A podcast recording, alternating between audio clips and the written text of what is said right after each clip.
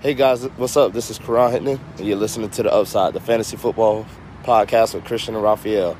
It's going to be a great session. Make sure you guys continue to tune in for more.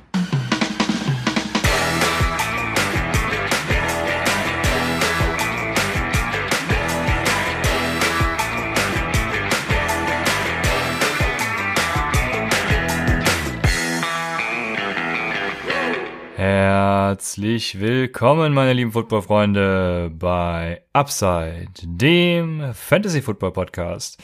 Mein Name ist Christian und an meiner Seite ist wie immer Raphael. Ihr hört gerade unsere Folge zum Start Sit Saturday der Woche 6 und zuallererst muss ich natürlich Raphael loben, Respekt zollen und danken, dass er extra seine Arbeit unterbricht, um diese Folge aufzunehmen. ja. Ja, du weißt doch, für Upside mache ich alles, ne? Ist klar. Also, falls ihr uns unterstützen wollt, guckt vorbei auf www.patreon.com slash upsidefantasy, damit Raphael bald gar nicht mehr arbeiten gehen muss und Richtig. wir uns schön auf die Bahamas absetzen oder so. Das wäre ein Traum, ja. Ja. Genau. Und folgt uns natürlich auch gerne auf Instagram, Twitter, at UpsideFantasy, at RaphaelUpside, at ChristianLor9 oder joint dem Discord-Channel wie immer verlinkt. Und ganz Bei wichtig, ja. am Sonntag, ne, wisst ihr Bescheid? Ganz, ich hätte es beinahe vergessen. Am ah. Sonntag gibt's natürlich Live-Start-Sit-Empfehlungen ab. Wann willst du online gehen? Ja, ich habe einen Umzug jetzt die nächsten zwei Tage. Also es kann auch sein, dass manche Fragen ich vielleicht nicht beantworten kann, ähm, die mir so unter der Woche, unter den Tagen immer gestellt werden. Deswegen seid mir da nicht böse, ich bin in meinem Umzug. Ähm, ich schätze mal Sonntag, ich weiß nicht, wann wir fertig werden. Ich hoffe mal, dass wir so gegen ein Uhr fertig sind, dass ich dann so, ja, so, ich würde mal sagen, so fünf Uhr wollte ich eigentlich online gehen und schon mal die Injuries besprechen, die es so gibt. Und dann, dass du dann so gegen sechs Uhr dazu kommst und dass wir dann die Start-Sits dann machen. Ja.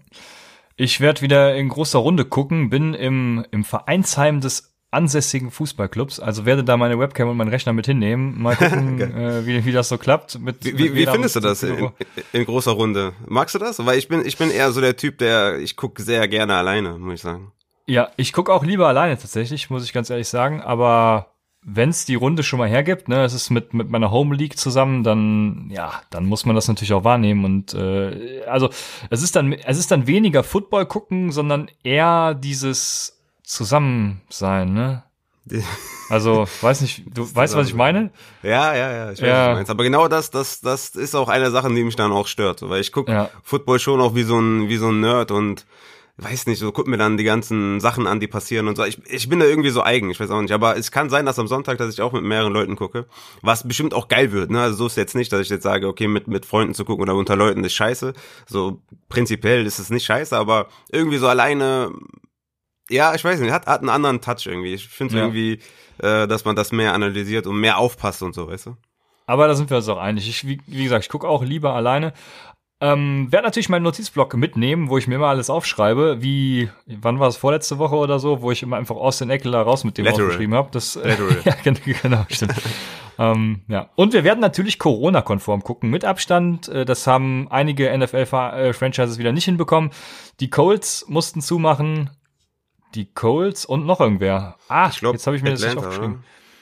Ähm, genau, deswegen ist das Vikings-Spiel so ein bisschen in der Schwebe gewesen, aber ähm, ja ist halt wie immer, wie immer drauf achten, was passiert und wenn es verlegt wird, werden, werden wir es schon früh genug wissen. Ne? Also genau. wie immer, halt wie jede Woche, dasselbe Spielchen wie immer. Genau. Es, äh, ich glaube, das von den Titans hat sich bewährt, dass innerhalb der nächsten zwei Tage dann, wenn es dann keinen positiven weiteren Test gibt, dann wird gespielt. Von daher ist noch früh genug. Wir sind ja heute am Freitag. Der Test ist von gestern, also Donnerstag. Dementsprechend, ja, wir werden sehen. Dann haben wir natürlich eine riesige News und das ist, dass Le'Veon Bell erst gecuttet wurde und nun ein ja, neues Zuhause gefunden hat, Raphael. Die äh, Kansas City Chiefs. Was sagst du dazu? Ja, ist auf jeden Fall ein Hammer, ne? Wo sollen wir da anfangen? Äh, pff, ja, ich mein, pa pa pass auf, wo sollen wir? Ist es zu früh für meine Victory Lab? Ähm, also es gab ja eine Person, die hat euch vor den ganzen Fantasy Drafts vor einer Sache gewarnt und das war der Rookie Running Back Hype. Wir hatten Swift, wir hatten Vaughn, Vaughn, kennt überhaupt noch jemand Kishon Vaughn? Ähm, wir hatten Kleider Borzillär, wir hatten Akers und machen wir uns auch nichts vor, wir hätten auch ohne eine Verletzung von Mac über Taylor gesprochen, wäre der auch kein Starter. Also genau diese Running Backs äh, scheißen jetzt wahrscheinlich alle rein, äh, scheißen nicht rein, äh, Swift und so weiter sind ja trotzdem äh, relevant, äh, Clyde wird trotzdem noch auf der Flex äh, relevant bleiben, gehe ich mal von aus.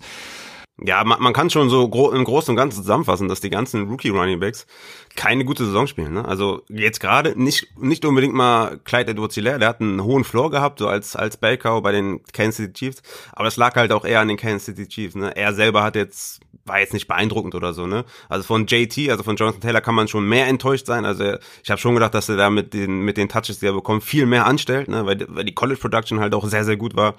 Zach Moss war jetzt halt auch verletzt und so, kann man nicht richtig werten, aber sah jetzt auch nicht aus wie ein Gamechanger. Cam Akers in seinen wenigen Einsätzen sah jetzt auch nicht aus, dass ich sage, boah, hast du den gesehen, der ist ja ultra krass oder so, sondern da kommt es auch drauf an, wie viele Touches er bekommt. Er wird jetzt nicht mit wenigen Touches viel, viel machen bei Swift kennen wir die Situation, ne? er ist der beste Running Back im, im Backfield, so wenn er jetzt ein paar mehr Touches bekommt. Ich sehe ihn immer noch als bei Low-Kandidaten, ne? so für für für jemand für so ein Running Back 3 oder so. Ich sehe seh da schon Upside für für äh, Swift. Aber an sich kann man schon sagen, dass die Klasse so an sich jetzt nicht unbedingt krass ist. Ne? Ja, ja, und gut, das war, also das waren die davor halt auch nicht wirklich. Äh, Miles Sanders hat zum Beispiel auch nur davon profitiert, dass Jordan Howard sich verletzt hat. Ähm, wir hatten es ja heute schon im Chat. Ähm, CMC war in, seiner, in seinem ersten Jahr auch kein Workhorse. Also ich würde das für alle Dynasty-Owner jetzt auch nicht äh, überbewerten. Was ich, zu, eine Sache noch, bevor wir wirklich in Bell CEH einsteigen, was mhm. ich für Dynasty-Owner auf dem Schirm haben würde, ist, welche Teams an Bell interessiert waren.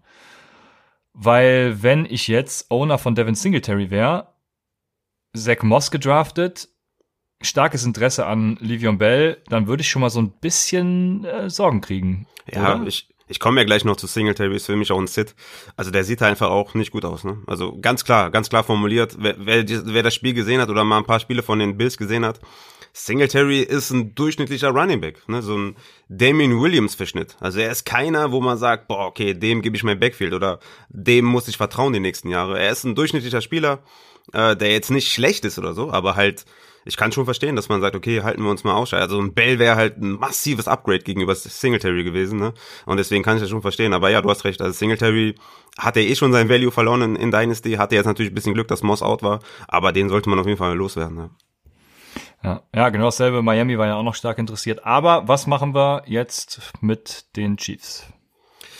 Ja, man kann auf jeden Fall schon mal festhalten, ich, vielleicht erstmal die Saison ein bisschen Revue passieren lassen von Clyde Edwards hierher. Ne? Der hatte 16,2 Carries pro Spiel.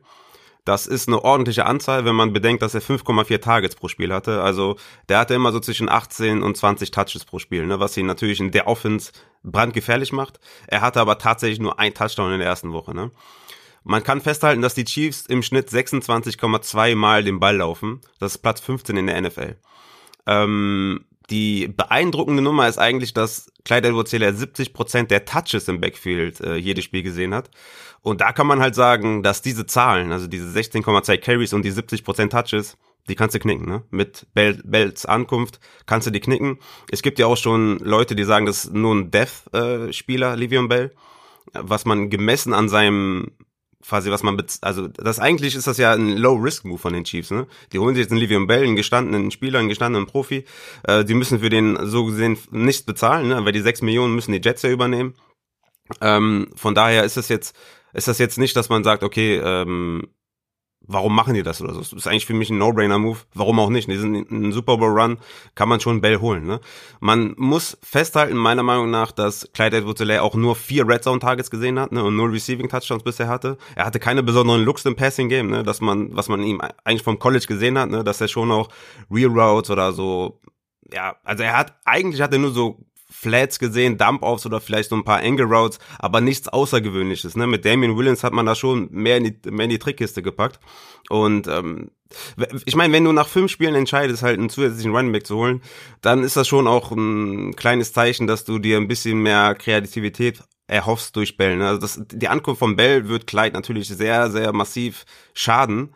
Ähm, weil, wenn du mich fragst, ist Bell der bessere Running Back. Also von, rein vom Runner her ist Bell besser als Clyde edwards Das steht für mich außer Frage, dass er als Runner besser ist. Da gibt's natürlich jetzt Leute, die sagen, ja, der 2017er Bell, der hatte auch die Steelers O-Line und hin und her und bei den Jets war der scheiße und so. Ja, der ist halt ein Running Back, ne? Ist ja klar, dass der hinter einer schlechten O-Line nichts macht, aber er ist ein Running Back. Und die Diskussion Running Backs don't matter müssen wir nicht führen, weil wir könnten uns da nicht ein, äh, einiger sein, ne? Aber der kommt jetzt zu den Chiefs und die Chiefs halt, hat halt auch eine gute O-Line, ne? Und Clyde hat jetzt dahinter nicht so performt wie Bell bei den Steelers zum Beispiel, ne? Und Bell ist halt der bessere Runner, wo ich halt glaube, dass die ungefähr gleich sind, ist halt im Receiving Game, ne? Und da wurde Clyde jetzt noch nicht so extrem eingesetzt, dass ich glaube, dass die halt beide einsetzen werden. Also die werden beide Running Backs Anteile geben. Ich kann mir auch gut vorstellen, dass beide gleichzeitig auf dem Feld stehen, ne? dass Bell mal im Slot ist, dass äh, Clyde edwards mal im Slot ist.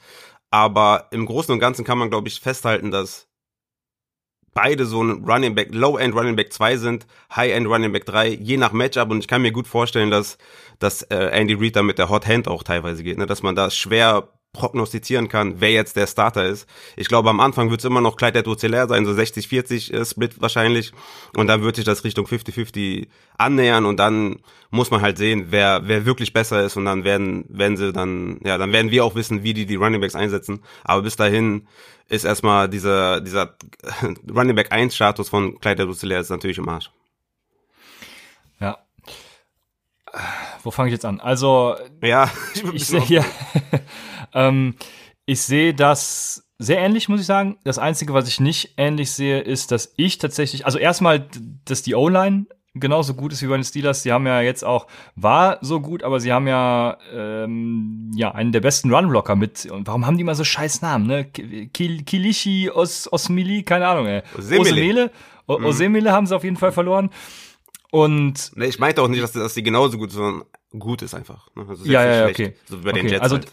Das ist für mich halt schon mal ein Fragezeichen, was was dann vor dieser äh, Bell-Verpflichtung steht.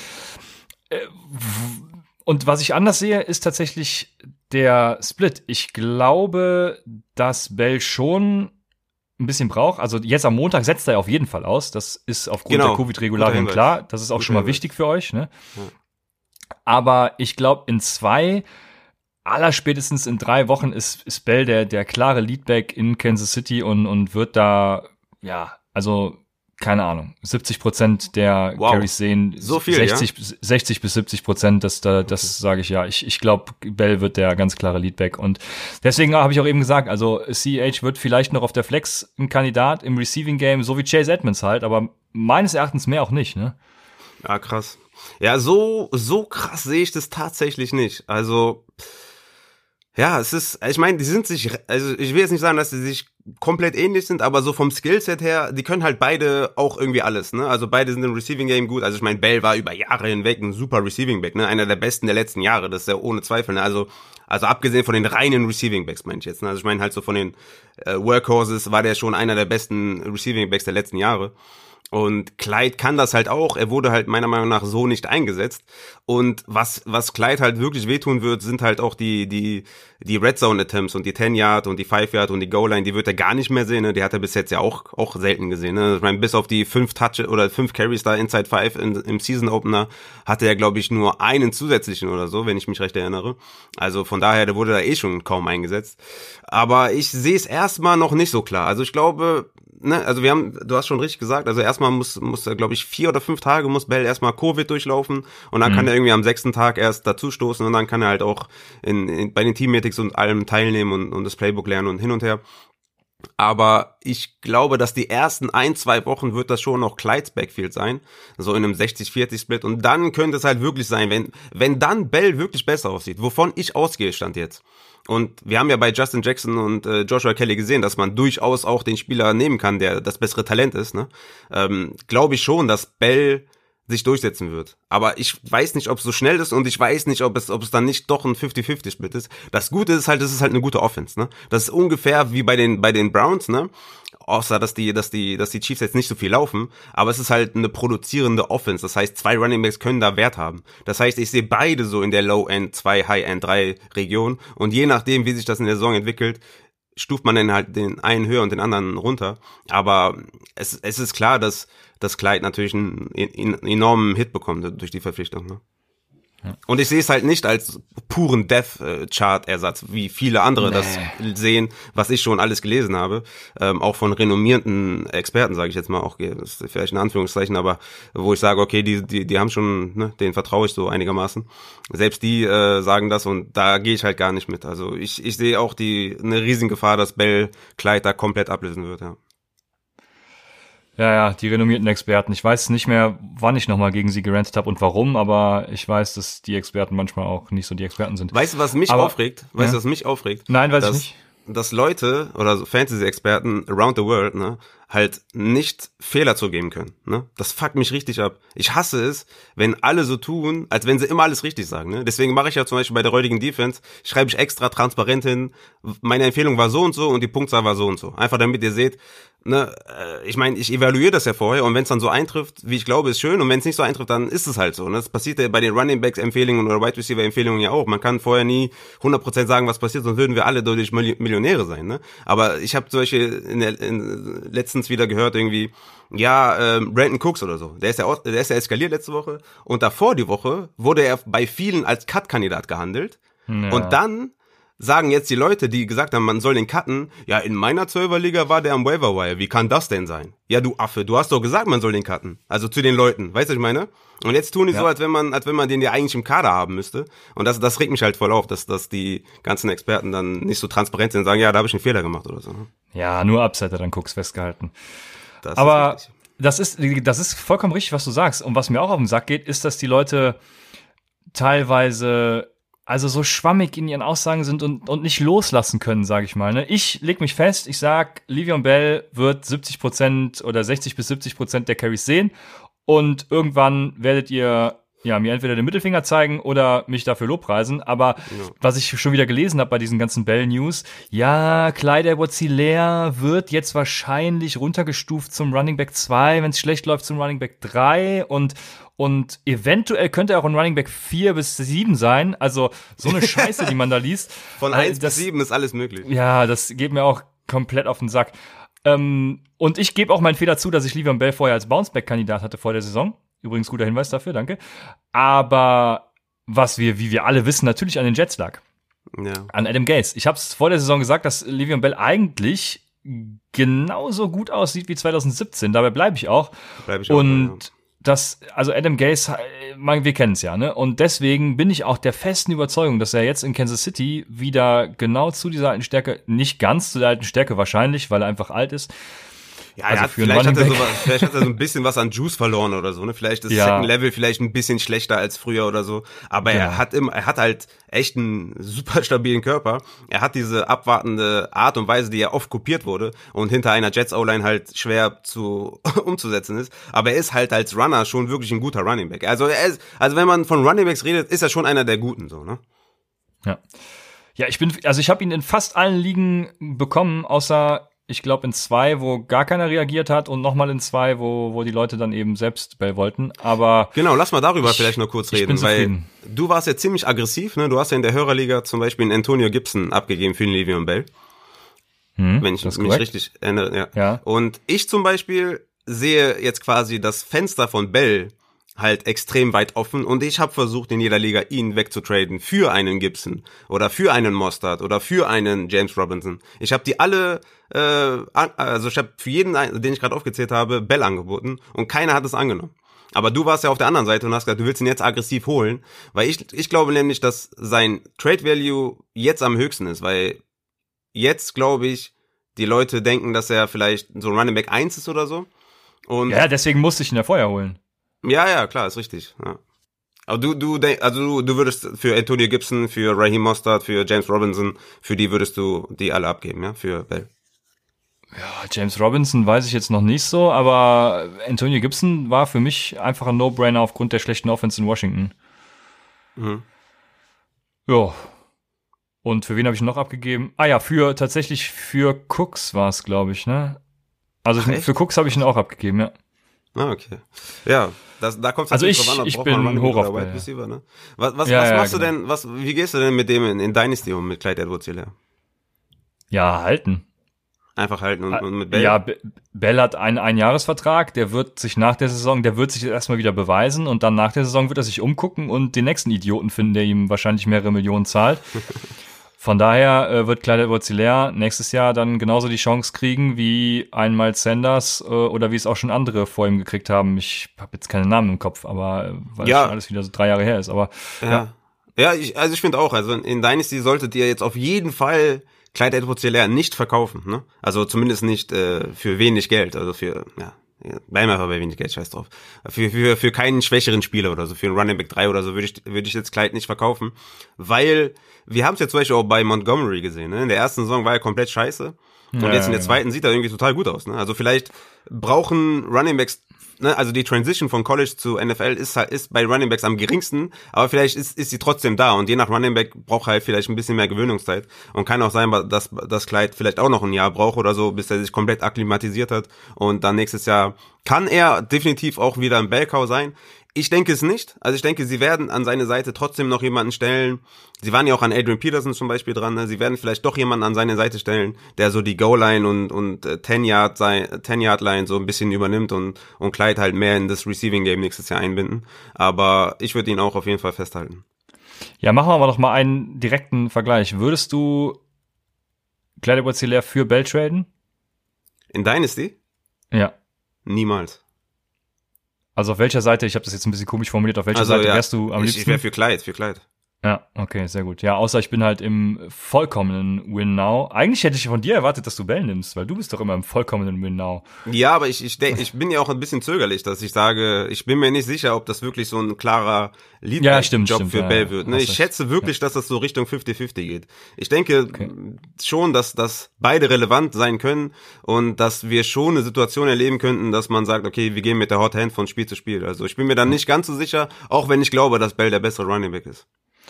Okay, ähm, dann, also ich wäre auch bei Clyde Bozillea natürlich, ne, wenn ich nicht komplett gerade vollkommen eskalieren will. Hätten wir das alles geklärt, ähm, dann ein kleiner Hinweis natürlich noch auf Leadblogger. Du hast es eben erwähnt, äh, deine räudige Defense ist da wieder online, www.lead-blogger.de.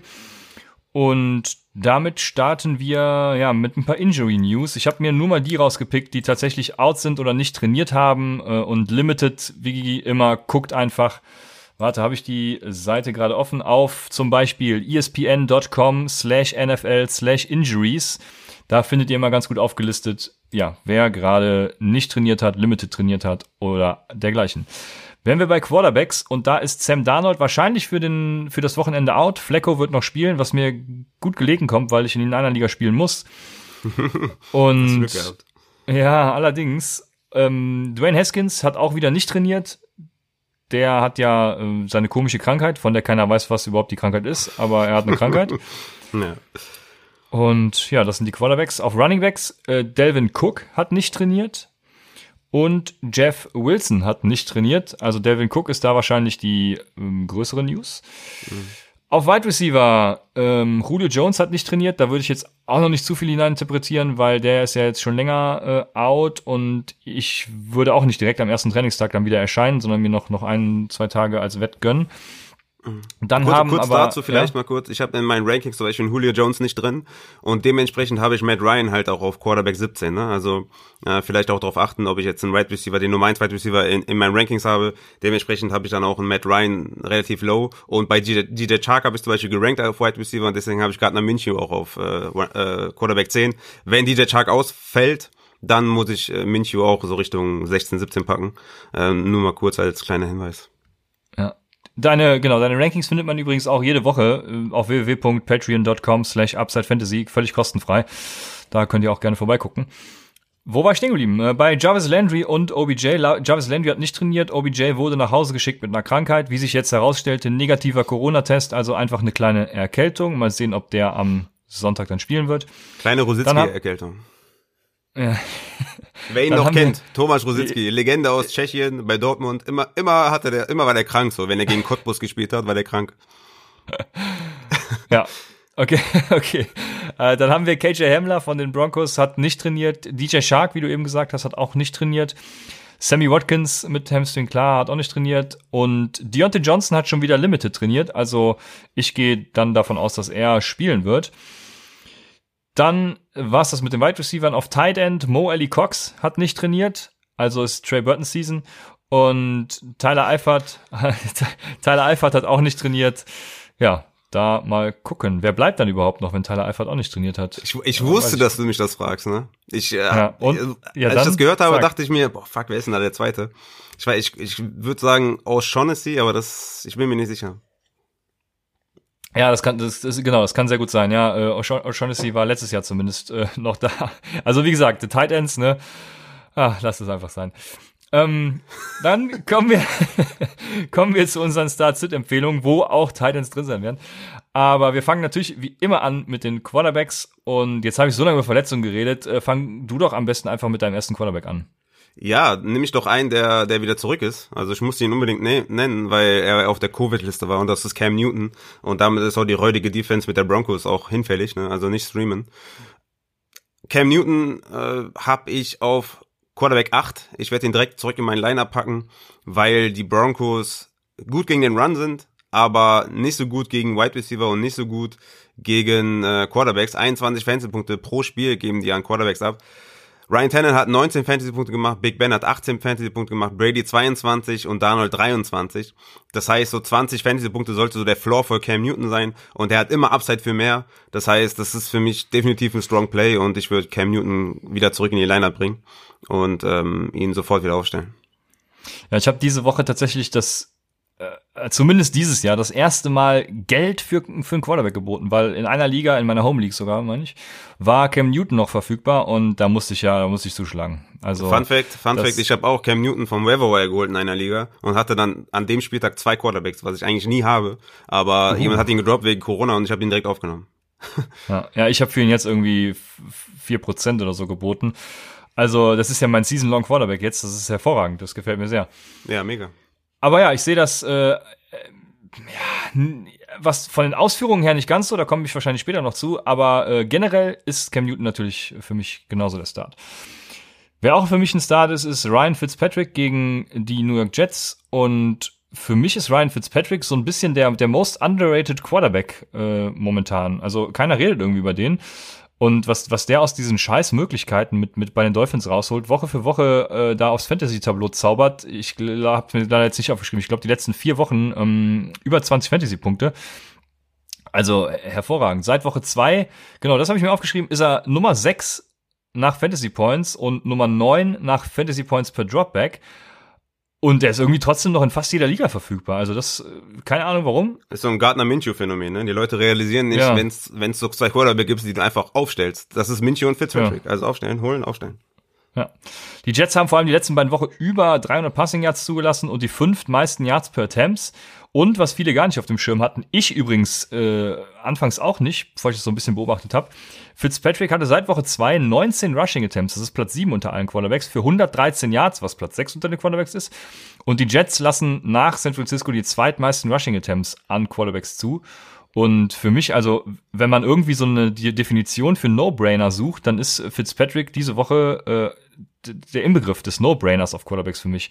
Das einzige Risiko, was ich natürlich sehe, ist, dass die Jets kurz sind und eine frühe Führung eben dann Gaze in die Karten spielen könnte und Fitzpatricks äh, Ceiling dann ein bisschen limitiert. Aber trotzdem, also bis die Jets, äh, bis die Dolphins so weit führen, muss Fitzpatrick erstmal liefern und das wird er tun.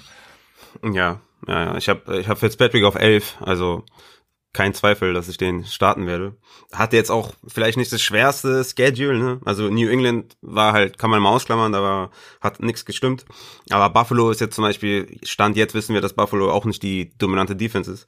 Dann hat er ja noch Jacksonville, Seattle und San Francisco, die ja auch hart gebeutelt sind. Also ja, soll man honorieren, was er geleistet hat, aber er hatte jetzt auch nicht die schwersten Matchups. Und jetzt hat er auch wieder ein juicy Matchup, deswegen auf jeden Fall unbedingt aufstellen. Dann komme ich zu meinem nächsten, das ist Matthew Stafford. Der ist ja auch immer so ein bisschen vergessen. Ähm, warum, weiß ich nicht. Aber viele Fragen kommen halt immer. Ja, dieses, dieses, Jahr, dieses Jahr nicht so gut wie letztes Jahr, das äh, erschüttert ja, viele. Ja, und vor allem hat er ja das an, am Anfang des Jahres ohne Golladay gespielt, ne? Und mit Golladay hat er im Schnitt 19,23 Fantasy-Punkte gemacht. Also, das ist halt ein Unterschied, ne? Ob du dein Wide Receiver 1 hast oder nicht. Und äh, die Jaguars lassen bisher die acht meisten Fantasy-Punkte an Quarterbacks zu mit 21,4. Das heißt, äh, ja, Matthew Stafford ist mein Quarterback 9 und den würde ich auch auf jeden Fall strong starten. Also wir haben hier super Optionen. Also mit Cam Newton, Stafford und Fitzpatrick, ja. da kannst du einiges abreißen. Ja, total. Ich habe noch eine, die viele, glaube ich, hypen. Für mich ist er tatsächlich der Sleeper, das ist Andy Dalton. Und ich glaube nämlich nicht, dass Andy Dalton jetzt eins zu eins Dak Prescott ersetzen wird und eben genau solche Zahlen wie Dak Prescott auflegen wird. Aber ja, er spielt nee, halt gegen Arizona. Nicht. Ja. 1 zu 1 nicht, aber dann hätte man ihn ja auch auf 5 oder 6 oder so. Ich habe Andy Dalton zum Beispiel auf 12, weil ja. mit den Waffen gegen Arizona muss es funktionieren. Also ich kann, kann mir schon vorstellen, dass sie ein bisschen mehr auf, auf Ezekiel Elliott setzen. Aber wie gesagt, also diese drei Wide Receiver und Andy Dalton war kein schlechter Quarterback, ne, zum Anfang der Saison, äh, vor allem mit AJ Green zusammen und so. Also er kann es schon, ne. Und ich denke, gegen, gegen Arizona ist da einiges drin und deswegen, wenn ihr ihn habt, zum Beispiel auch in Superflex oder so, vom Waiver geholt hat, ich kann mir kaum vorstellen, dass ihr den nicht aufstellt. Also ich habe Andy Dalton über Cousins, über Tom Brady, über Goff, über Ryan, über Bridgewater, Burrow, Wentz. Also äh, für mich sollten auf jeden Fall ein Start. Ja. Gut, du hast, du hast quasi alles gesagt. Außer Dwayne Haskins und Joe Flacco haben gegen die Cardinals über, übrigens alle Quarterbacks über 250 Yards mindestens geworfen. Also das wird Dalton ja mal locker äh, schaffen. Vor allem, weil Chandler Jones die ganze Saison out ist. Das genau. heißt, Dalton wird einfach massig Zeit in der Pocket haben und kann sich da wahrscheinlich noch einen Tee kochen oder so. Also mit den Receivern, wie du sagst, die er zur Verfügung hat, ne, einfach Must Start. Ja, das war auch, das war auch die Bridge quasi, wo ich dann, wo ich dann gesagt habe, okay, jetzt, jetzt bin ich komplett all in. Als, als ich gehört habe, dass Chandler Jones out ist, war eigentlich klar, dass da wenig Druck kommt für, für Dalton und äh, weil die O-Line ja auch so ein bisschen schwächelt, ne? Aber wenn da jetzt gar nichts mehr kommt von, von den Cardinals, dann wird er da genug Zeit haben und die White Receiver füttern. Ja, jetzt ist doch äh, Hassan Reddick Season nach endlich mal, boah, wie lange haben, wann haben wir den gedraftet? Vor drei Jahren? Oder ist er jetzt in seinem, ja, muss ja, ja, ja, also, es ist endlich mal Hassan Reddick Season, ja. Ja, nice. Also Glückwunsch dazu. vielleicht ist dann in, in zwei Jahren ist dann vielleicht auch mal Simmons Season oder so. Ah, ja, ja. Äh, ich, da, da war ich war ich da nicht auch der Einzige, der richtig abgefuckt über diesen Pick war? Du warst richtig abgefuckt. Jetzt, ich kann ja, mich schon genau jetzt, erinnern. Jetzt wissen die Leute warum, ja. Ja, du bist richtig eskaliert. Ähm, das war live, ne? Haben wir live, glaube ich. Äh, ja, ja, genau. voll aufgeregt, ja. Ich kann mich erinnern. Ja, dann äh, darfst du, hast du einen Sit oder sollen wir weitermachen? Ja, Sid ist halt äh, für mich Teddy Bridgewater einfach nur, weil er letzte Woche halt komplett äh, gut performt hat und jetzt halt gegen die Bears spielt und macht einfach nicht den Fehler. Und das ist auch der, der Inbegriff von Streaming ist halt, dass du den, ja, den durchschnittlichen unterdurch, also okay, sagen wir durchschnittlich, weil das netter klingt, den durchschnittlichen Quarterback halt wieder drops oder bencht äh, am besten Fall, im besten Fall Drops, wenn er halt ein schwereres Matchup hat. Ne? Und das hat er jetzt halt mit den Bears. Äh, das ist äh, die beste Defense gegen Quarterbacks. Und deswegen Bridgewater auf jeden Fall sitten. Ansonsten hätte ich noch Wentz gegen Baltimore. Und ähm, ja, sonst halt die üblichen Verdächtigen, ne? Baker Mayfield gegen Pittsburgh, Daniel Jones gegen Washington. Äh, ich glaube, Daniel Jones wird ordentlich aufgefressen. Äh, deswegen habe ich die Washington Defense ja auch als äh, räudige Defense, glaube ich, als, glaube, ganz oben. Und ja, sonst halt obvious halt Philip Rivers halt niemals aufstellen, auch wenn es gegen die Bengals, äh, Bengals geht. Philip Rivers ist ein every week Sit. Herr Carson Wentz könnte sich noch mal eine Erkältung fangen oder so. Ich muss nämlich in einer Liga in der Salary Cap Liga, da habe ich sonst Drew Brees und Russell Wilson. Habe ich bei der Kaderplanung nicht so ganz aufgepasst. muss ich muss Jalen Hurts aufstellen und habe sonst schon den Seattle Stack mit äh, Wilson, Lockett und Metcalf. Also ich habe jetzt eine Scheißwoche, aber danach da geht's wieder ab, Junge. Ja, ganz da, ehrlich, mit den ganzen ja. Verschiebungen und so ist eh alles schief gelaufen. Ich habe auch mitten in der Saison ein paar Trades gemacht in der Superflex Liga, damit meine Quarterbacks nicht in derselben Woche Beiweek haben. Ja, und dann schmeißen die halt den ganzen Spielplan um. Ne? Also das, das ja. funktioniert sowieso nicht dieses Jahr. Ja, ich habe heute schon eine Nachricht bekommen bei uns in der Pipeline-Liga, da äh, wenn das Minnesota-Game verlegt wird, dann muss einer ohne Quarterback spielen. Da habe ich auch gesagt, ja gut, das müssen wir dann eigentlich akzeptieren, weil ähm, ja, da ging es halt auch irgendwie um Covid-Verschiebungen und so. Also das, du kannst halt nicht richtig planen dieses Jahr. Das ist ein ja, bisschen, ist halt, äh, ist dann halt so. Mein Gott. Ja. Eben, ne, würde ich auch sagen. Dann machen wir weiter mit den Running Backs. Mein erster Running Back Start ist äh, David Montgomery, der letzte Woche noch mein Sit war. Ähm, ja, weil er keine Touchdowns macht, die er ja dann letzte Woche gemacht hat. Also er spielt, er spielt diese Woche gegen Carolina und diese, ja, also was soll ich sagen, ne? Carolina halt. Die konnten keinen Running Back außer Kenyon Drake stoppen. Und seit Cohen out ist, hat David Montgomery 14 Targets gesehen und damit ein Target Share von 17 Prozent. Das ist für einen Running Back halt auch schon mal gar nicht so schlecht, würde ich sagen. Sein Whopper liegt zudem, ich muss es mindestens einmal pro Folge sagen, den Whopper. Ey, du musst, liegt, vor allem musst du es kurz erklären noch. Äh, okay, okay.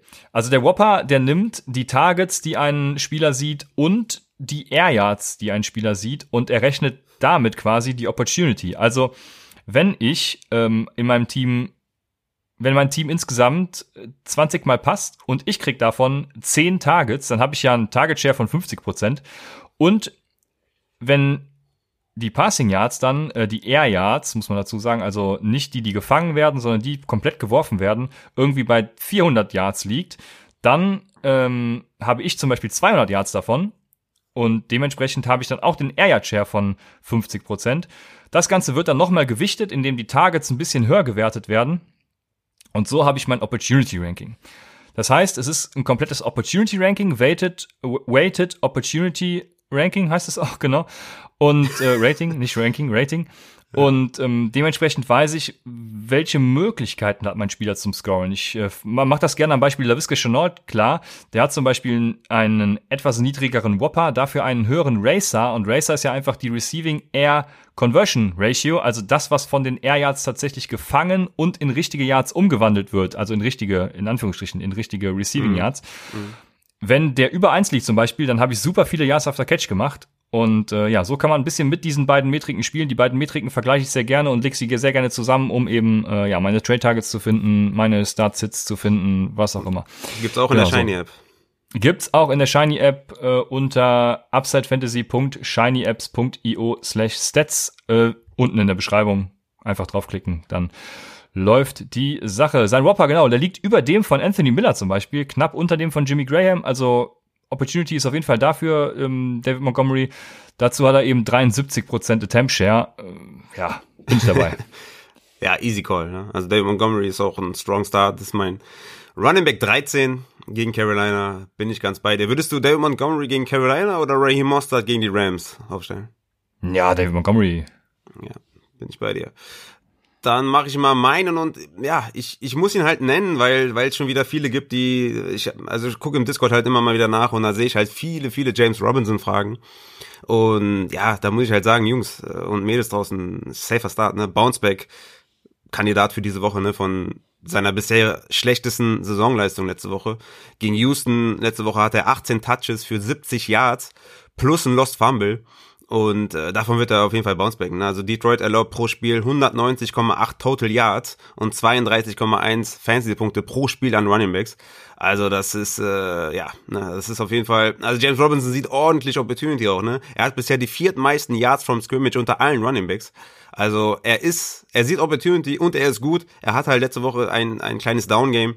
Deswegen ist er für mich gleichzeitig auch ein Buy-Low-Kandidat. Also für mich ist er immer noch in der Running Back 1 Diskussion. Das heißt, wenn ihr so einen Running Back 2 habt, wie ein, ja, wie ein Antonio Gibson zum Beispiel oder Raheem Mostard oder Ronald Jones, da würde ich, die, ich würde die alle abgeben für James Robinson. Ich sehe James Robinson auf jeden Fall als, als super Running Back und äh, mein Running Back 8 diese Woche und deswegen auf jeden Fall starten. Ja, also kann ich mich nur anschließen. James Robinson hat vor allem super. Ne? Er hatte nie weniger als 17 Touches. Ähm, in drei von fünf Spielen sogar über 20, wenn ich das jetzt hier richtig gezählt habe. Also ein super Floor von wegen äh, einfach die das Volume ist da, ne? Das, der Floor letzte Woche ist natürlich 6,5 Punkte, aber wie gesagt, das Volume ist da mit einem Touchdown mehr, wären es dann eben auch wieder 10,5 oder 12,5, je nachdem, wo er spielt. Also ich bin da voll dabei. Dann habe ich meinen zweiten und das ist Antonio Gibson gegen die New York Giants. Ich hatte ihn letzte Woche schon empfohlen und wurde komplett, ähm, wie beschreibe ich das jetzt, also von Rivera ähm, geohrfeigt, sagen wir es so. Und Hast Gibson hatte trotzdem, ja, ich, nicht, dass es wieder irgendwie in, in ja, Fäkalsprache übergeht, ne? Ja. Ähm, Gibson hatte die letzten beiden Wochen hier fünf Targets, und das in Verbindung mit seinem Attempt Share von 75 Prozent. Also das ist wie bei James Robinson halt ein super hoher Floor, ne? Die Attempts sind halt wenige bei Washington. Das ist noch so mein Problem. Aber was ich jetzt eben sehe, ist die Opportunity auch für Gibson, weil New York hat sieben Touchdowns an Running Backs zugelassen, drei am Boden, vier durch die Luft. Das ist äh, Bottom Five in der NFL. Drei Running Backs konnten gegen die Giants 100 Yards erzielen und ja, Gibson wird auf jeden Fall jetzt der vierte. Von daher auch, wie bei Robinson, einfach ein Bounceback, äh, stellt Gibson auf und seid happy. Oder verflucht mich am Dienstag. Hm, ja, ich habe ihn auf 16, ne? Running Back 16, Antonio Gibson. Weil, also ich hoffe, dass er halt ein bisschen mehr im, im, im Receiving Game eingesetzt wird.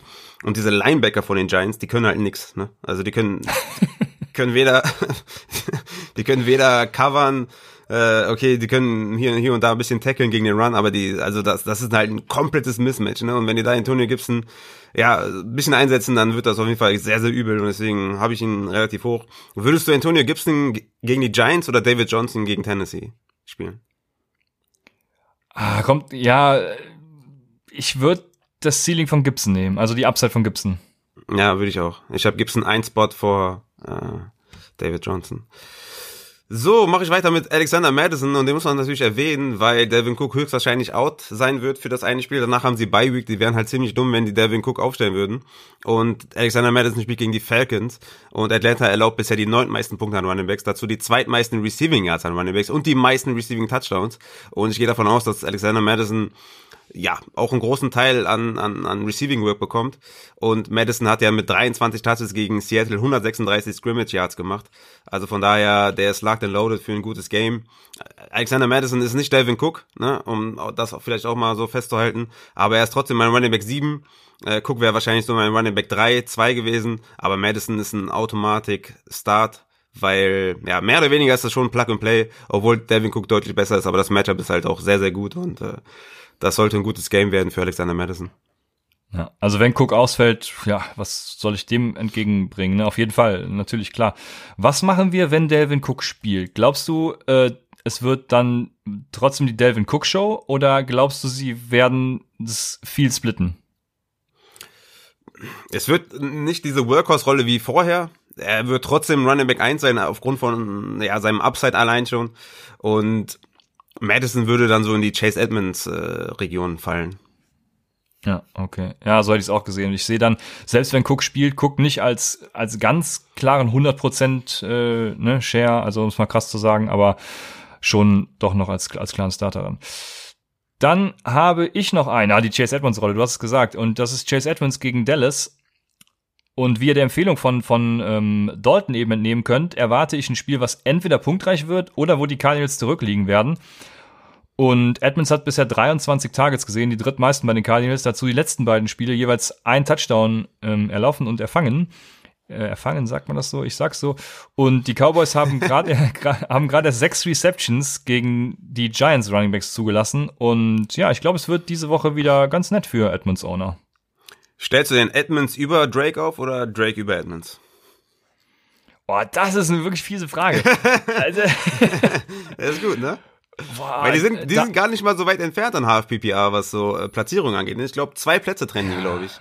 Ja, Drake sieht, also ich glaube halt, dass, dass es viel über Targets gehen wird diese Woche gegen die Cowboys und da sieht halt Kenny Drake einfach im Moment gar nichts. Ich glaube, er hat erst Und wir wissen Target halt, wie wichtig das ist. Ne? Also Targets ja. sind halt extrem wichtig. Und weil wenn du sieben, acht pro Spiel ja. bekommst, dann kannst du damit viel machen. Ne? Ja. Aber Kenyon Drake wird natürlich wieder seine, keine Ahnung, 15 äh, oder mehr Carries sehen. Von daher pff, echt schwierig.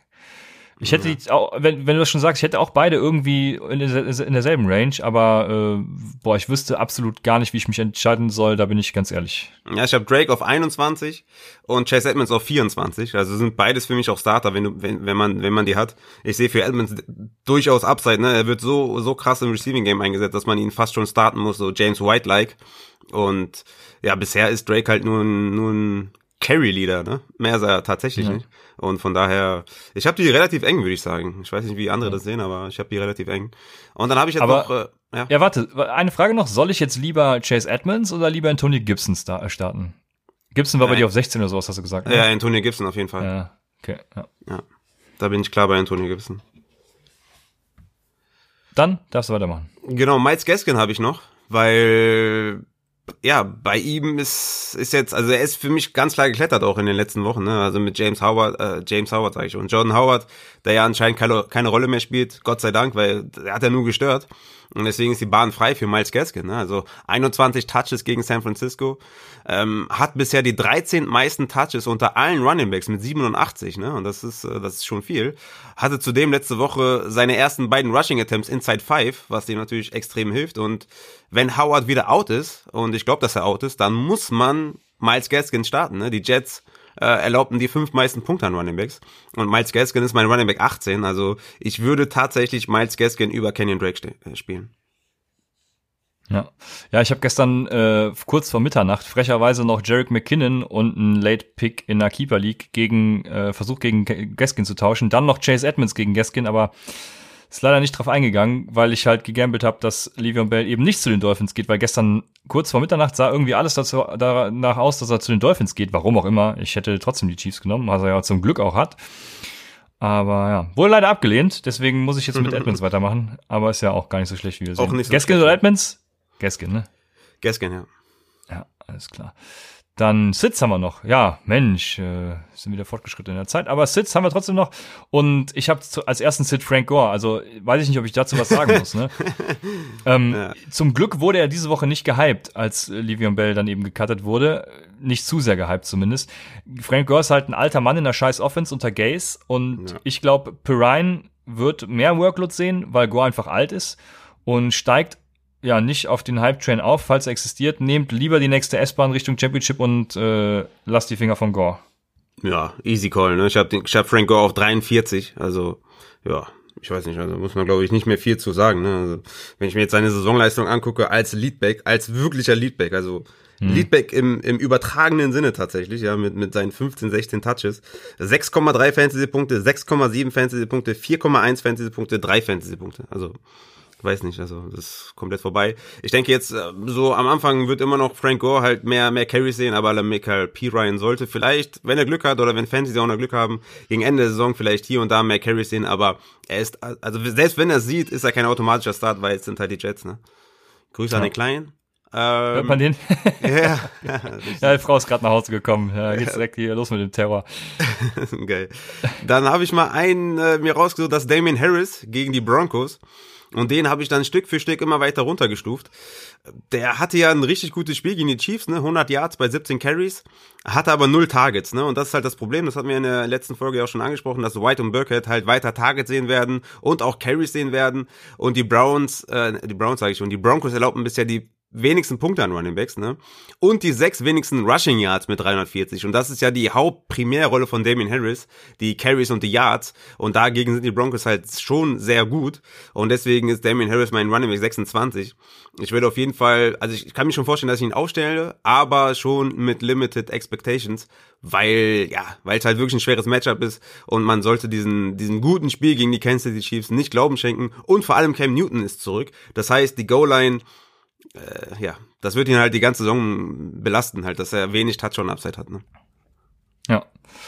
Ja, was soll ich, wollte ich dazu sagen? Also wir sind uns wieder sehr einig. Äh, Harris ist für mich auch ja sch schwieriger Start diese Woche.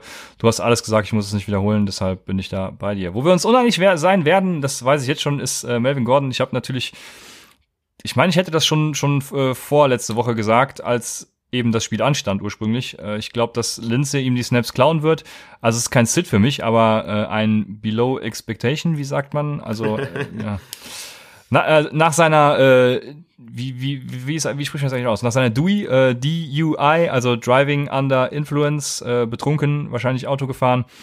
Kann man eigentlich so bescheuert sein als, als Multimillionär? Äh, ja. Ich, einfach, ich kann einfach ein Taxi zu dem oder so. Was ist denn los mit dem? Der hätte mich ja, da anrufen können. Verstehe ja, eben, wir haben ja schon gesagt bei uns, äh, wenn ich Millionär wäre, dann würde ich dich immer zum Bier holen schicken. Ja, mega. Ich bin dabei. Ja. Und dann mit dir trinken halt, dann kannst du den Alkoholpreis mitbringen oder so. Ja. Aber, cool. ja. Cool.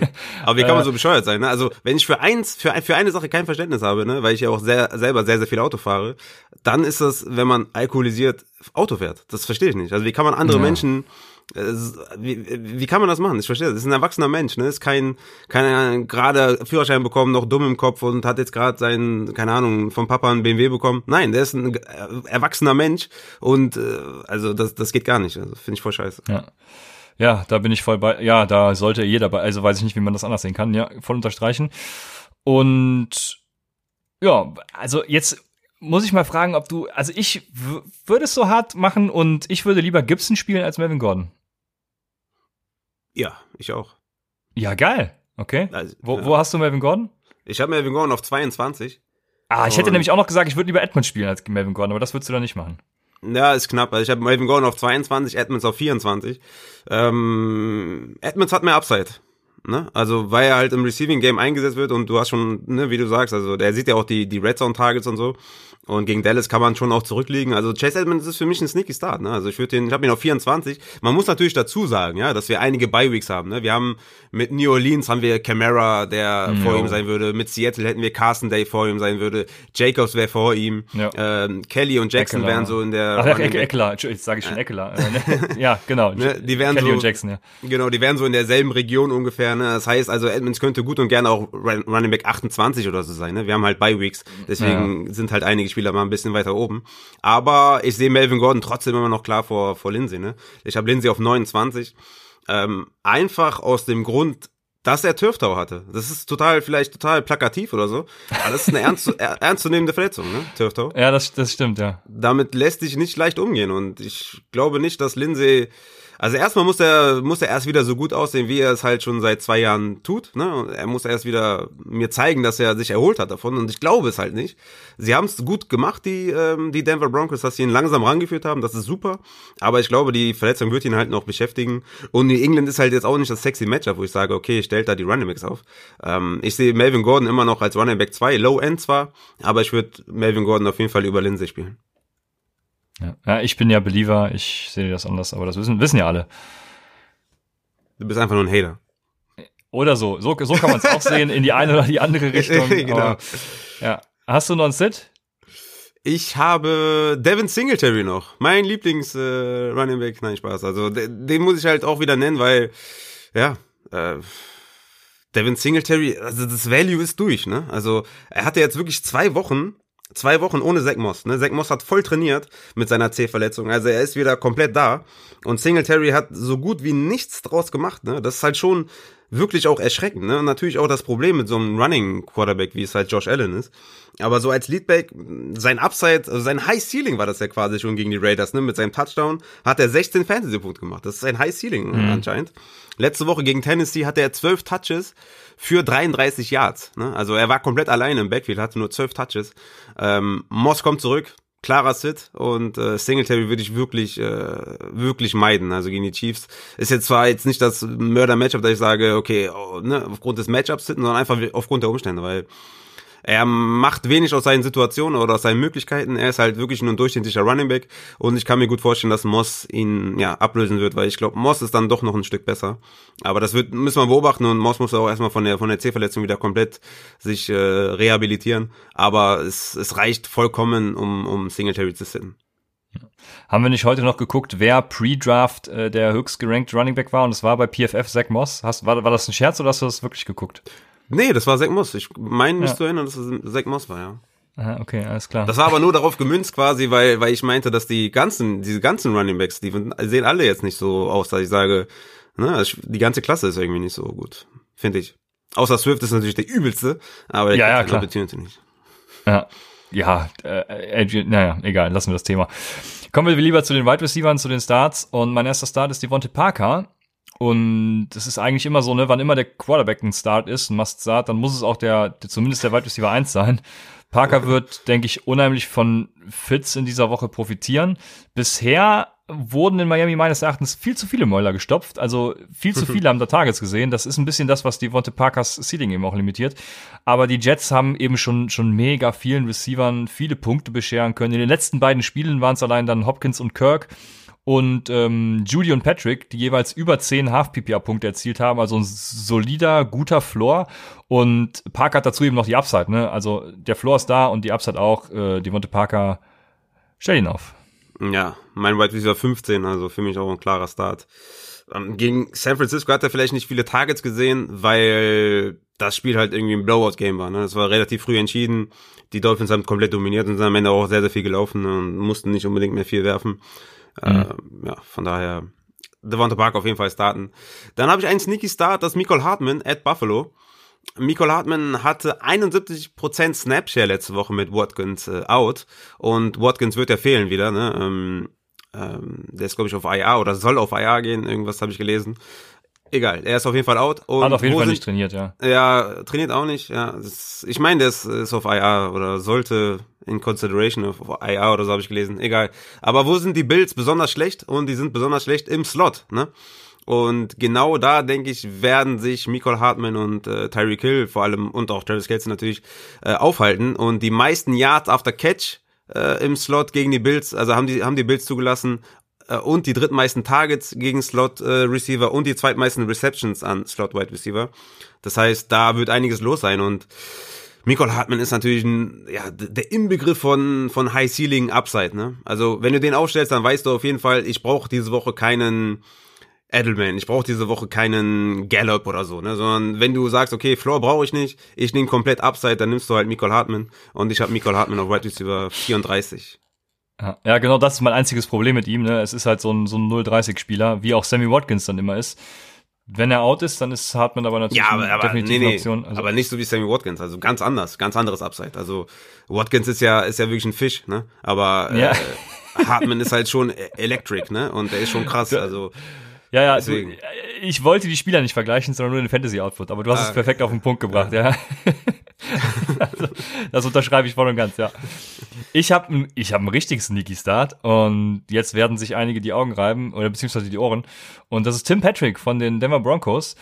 Äh, Gilmore ist wahrscheinlich ja out mit äh, Covid noch. Wenn das der Fall ist, ist Tim Patrick für mich ein Start. Dann spiele ich auch Patrick weiterhin vor Judy. Das wollte ich ja letzte Woche schon.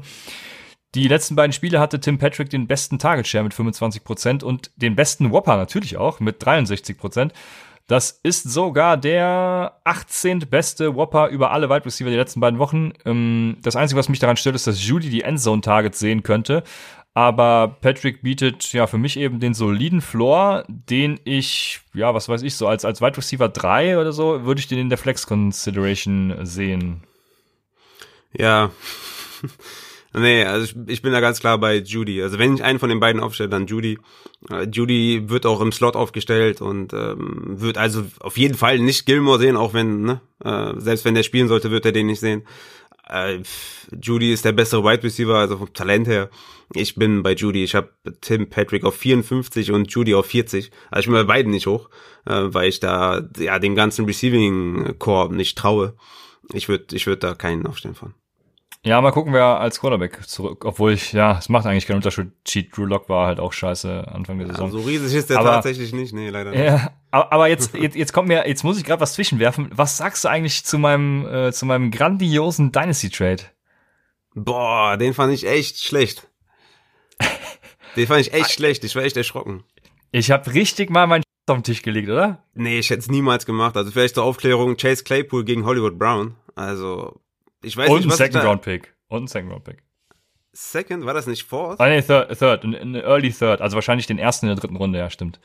Ja, oder Third, ja, also ich weiß nicht, was sich da geritten hat. Äh, ich meine, ich finde es ja gut, ne? Du, du ich hab richtig Bock du siehst Claypool halt als das Talent und du siehst ihn, dass er die Opportunity bekommt und dass er da der nächste Wide Receiver ist und du hoffst vielleicht auch, dass Juju nicht verlängert und dann geht und hoffst einfach, dass, dass Claypool halt da eine tragende Rolle spielt. Ich bin immer noch ganz klar bei Deontay als Wide Receiver 1, dann bin ich immer noch bei Juju als 2 und ich bin dann bei 3 erst bei, bei Claypool und bei Hollywood, der ist halt die 1 äh, und, und geht in sein zweites Jahr halt respektive nächstes Jahr in sein drittes Jahr und deswegen bin ich da ganz klar bei Hollywood Brown. Aber ja, ich meine, du hast ja letztes, letztes Jahr auch Mike Williams äh, gegen DJ Chark getradet, weil du von Mike Williams überzeugt bist und deswegen, ich find's gut. Also wenn man, wenn man denkt, man macht das Richtige, dann sollte man es auch tun. Meiner Meinung nach ist Marquise Brown deutlich wertvoller als äh, Claypool. Ich habe richtig Bock auf Claypool. Ich bin, ich habe richtig Bock. Aber jetzt, äh, wo waren wir stehen geblieben? Ich glaube bei den Sits, ne? Oder hast nee, du noch einen Start? Start? Du genau. hast noch einen Start, ja. Ja, genau, mein, mein, mein zweiter Wide Receiver Start ist Julian Edelman gegen die Broncos. Äh, ich beschreibe Julian Edelman immer gerne so als den Forgotten Man. Ähm, eigentlich ein solider Wide Receiver und jedes Mal wird er gehatet. Äh, so gut die Broncos halt am Boden sind, ne, und in der Luft äh, erlaubten sie bisher die, die fünf meisten Punkte. Also am Boden und gegen, gegen Quarterbacks, ähm, nee, äh, andersrum. Am Boden sind sie gut, aber in der Luft sind sie halt nicht so gut.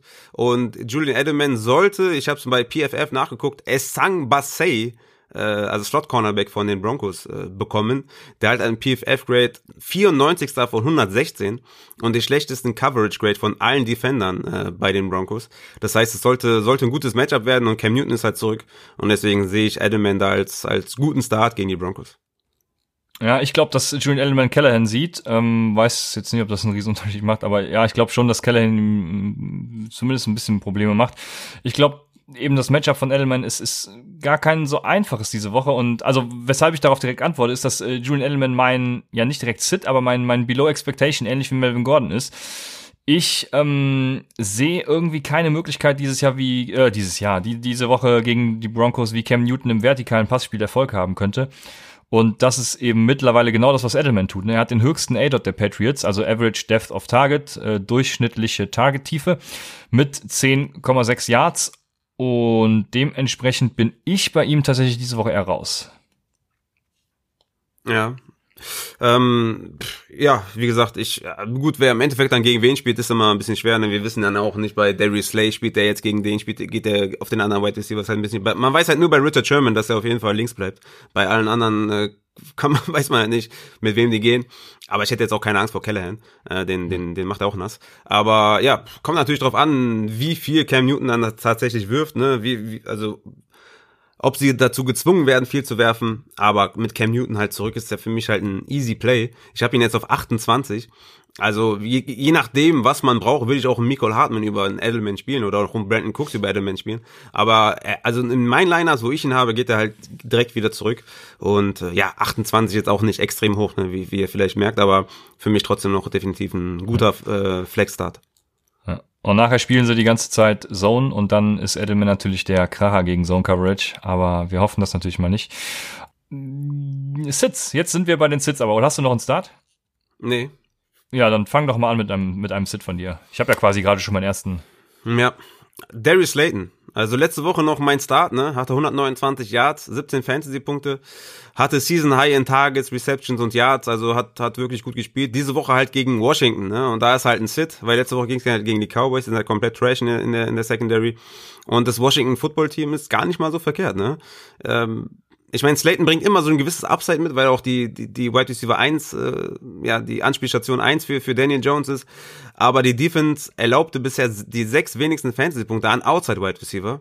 Und ich glaube halt, dass diese Front um Chase Young und wen sie da alles haben, ne, die Front 7, Front 5, also das ist ja unfassbar, ne? Die werden zu dominant sein für die O-Line der Giants und vor allem auch für Daniel Jones, dass er vielleicht nicht genug Zeit hat, um halt mal diese Upside-Bombe zu werfen auf Darius äh, Slayton. Und er muss halt den Ball, glaube ich, schnell rauskriegen und deswegen könnte man vielleicht in tiefen PPA-Ligen auch einen, auch einen Golden Tate äh, überlegen. Aber Darius Slayton sollte man in den meisten Lineups auf jeden Fall draußen lassen. Ja, du hast es also wieder mal hervorragend ausgeführt. Ich habe dem nichts entgegenzubringen. Habe aber gerade eine News. Baker Mayfield ist zurück, Jarvis Landry ist auch zurück beim Training und der Colts ähm, Covid-Test war ein falsch positiver Test. Das heißt, keine Sorge beim Colts Game. Jetzt mache ich meinen ersten Sit und das ist DJ Moore oder DJ Moore. Und das, das liegt daran, dass die Bears die zweitwenigsten Fantasy-Punkte an Wide Receiver erlaubt haben. Moore ist, äh, wie bereits schon öfters erwähnt, nicht mehr der Wide Receiver 1 bei den Panthers. Und ja, ja, was mein, was mein größtes Problem beim, beim Moore ist, ist, dass die Bears einfach nahezu keine Big Plays an Receiver zulassen. Ne? Also Moore ist ja quasi das, was wir von Anderson erwartet haben. Er ist der, ähm, der die, ja. die vertikale Threat quasi. Und ich glaube, da stehen diese Woche schwere Zeiten für Moore entgegen. Ja, du sagst es richtig. Ich habe zum Beispiel Robbie Anderson auf 21 immer noch, weil er halt das Volume bekommt. Ganz einfach. Ne? Mhm. Weil er halt angeworfen wird und der kommt nicht nur über den Touchdown. Und ich habe DJ Moore auf 27, weil er halt, weil es erstens ein schweres Matchup ist und weil er halt einfach die zwei ist, ne? Ganz klipp und klar gesagt. Würdest du DJ Moore gegen Chicago oder Julian Edelman gegen Denver spielen? Boah, da würde ich, da würde ich, also Edelman war ja nur mein Below Lower Expectation, wie auch immer man sagt, ne, Erwartungen runterschrauben. Da würde ich äh, Edelman bevorzugen. Okay, ja, ich habe die Back to Back. Ich habe Moore auf 27 und Edelman auf 28. Also ja, schwere Entscheidung definitiv. Ja. Beide auf jeden Fall. Ich würde, ich würde Edelman nehmen. Ich würde Edelman nehmen. Ähm, dann komme ich mal zu meinem. Hast du ja gerade gesagt, Landry ist jetzt, äh, war jetzt Full Practice oder was war der? Genau, ist wieder dabei.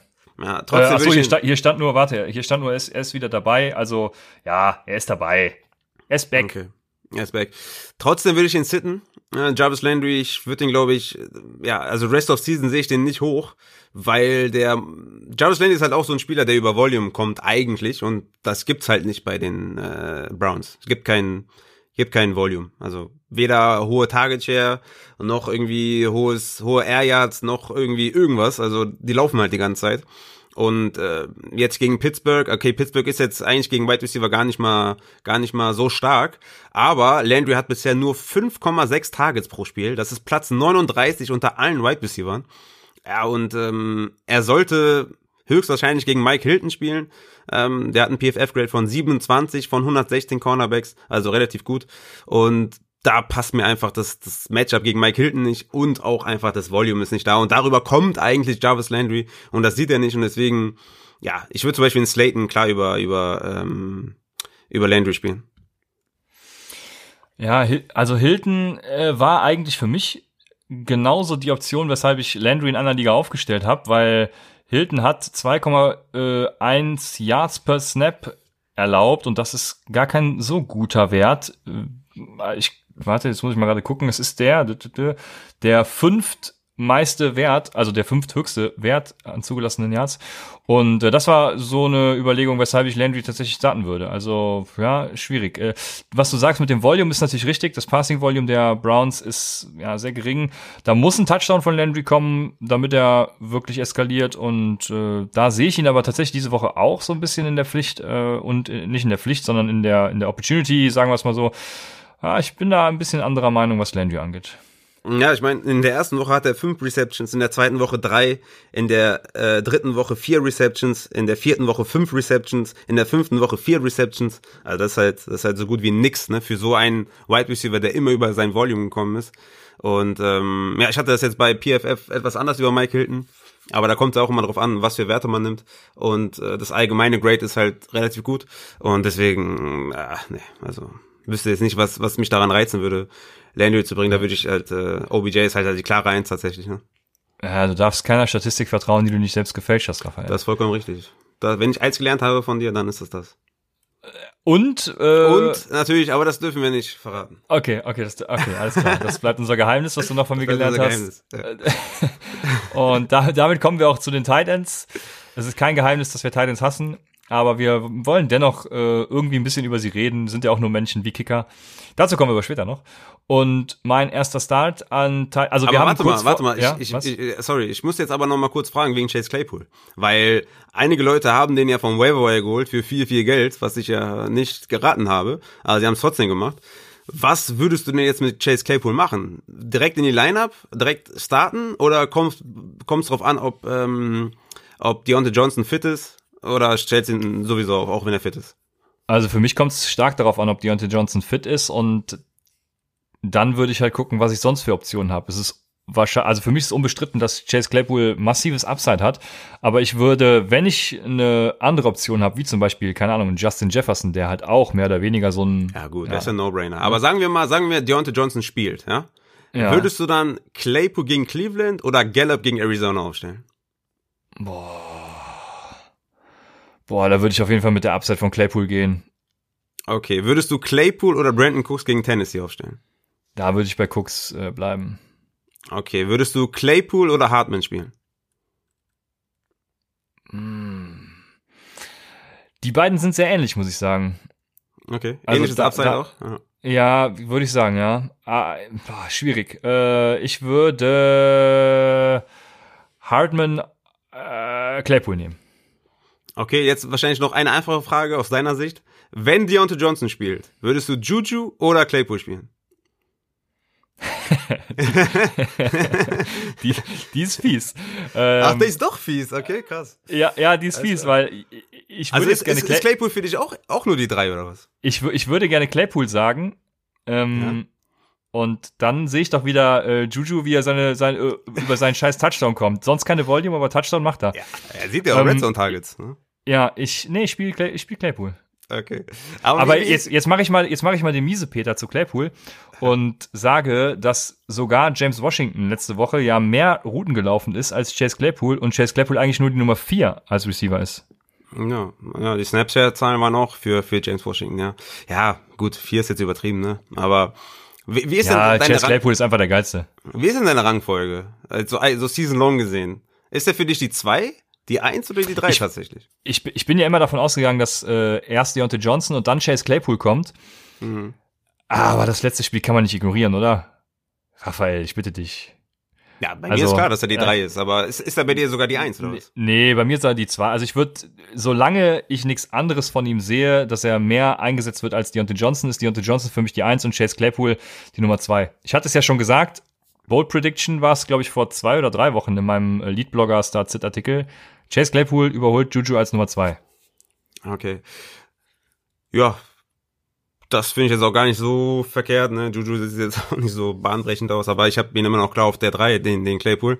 Ich, äh, vielleicht besprechen wir nochmal ein, dass Travis Fulgham, der spielt ja gegen Baltimore. Den haben ja auch viele aufgenommen. Ich habe ihn ja in der mhm. Pipeline Dynasty Angebote gerne rausschicken. Was machen wir mit den, mit dem? Stellen wir den auf? Wo stellen wir den auf? Ähm, wo siehst du den ungefähr diese Woche? Äh, das ist eine schwierige Personalie. Also, das ist wie bei Claypool. Man kann so ein Spiel, und der hatte davor die Woche ja auch schon ein solides Spiel, ähm, finde ich, kann man nicht ignorieren. Ne? Wenn, wenn ein Receiver so krass gesucht wird, dann muss eben auch einfach was können und was liefern. Ja. Gut, das haben wir letztes Jahr auch äh, Ende der Saison bei Richard Perryman gesehen. Äh, da gibt's natürlich den und den Wide Receiver. Jetzt kommt vor allem die Sean Jackson kommt wieder, hat trainiert also ich weiß nicht, ob er wiederkommt, aber er hat auf jeden Fall trainiert. Dann hat Olsen Jeffrey trainiert. Und da ist es für mich tatsächlich schwierig. Ähm, John Hightower hatte den, die, die höchsten Air also noch mehr als äh, Travis Fulgham.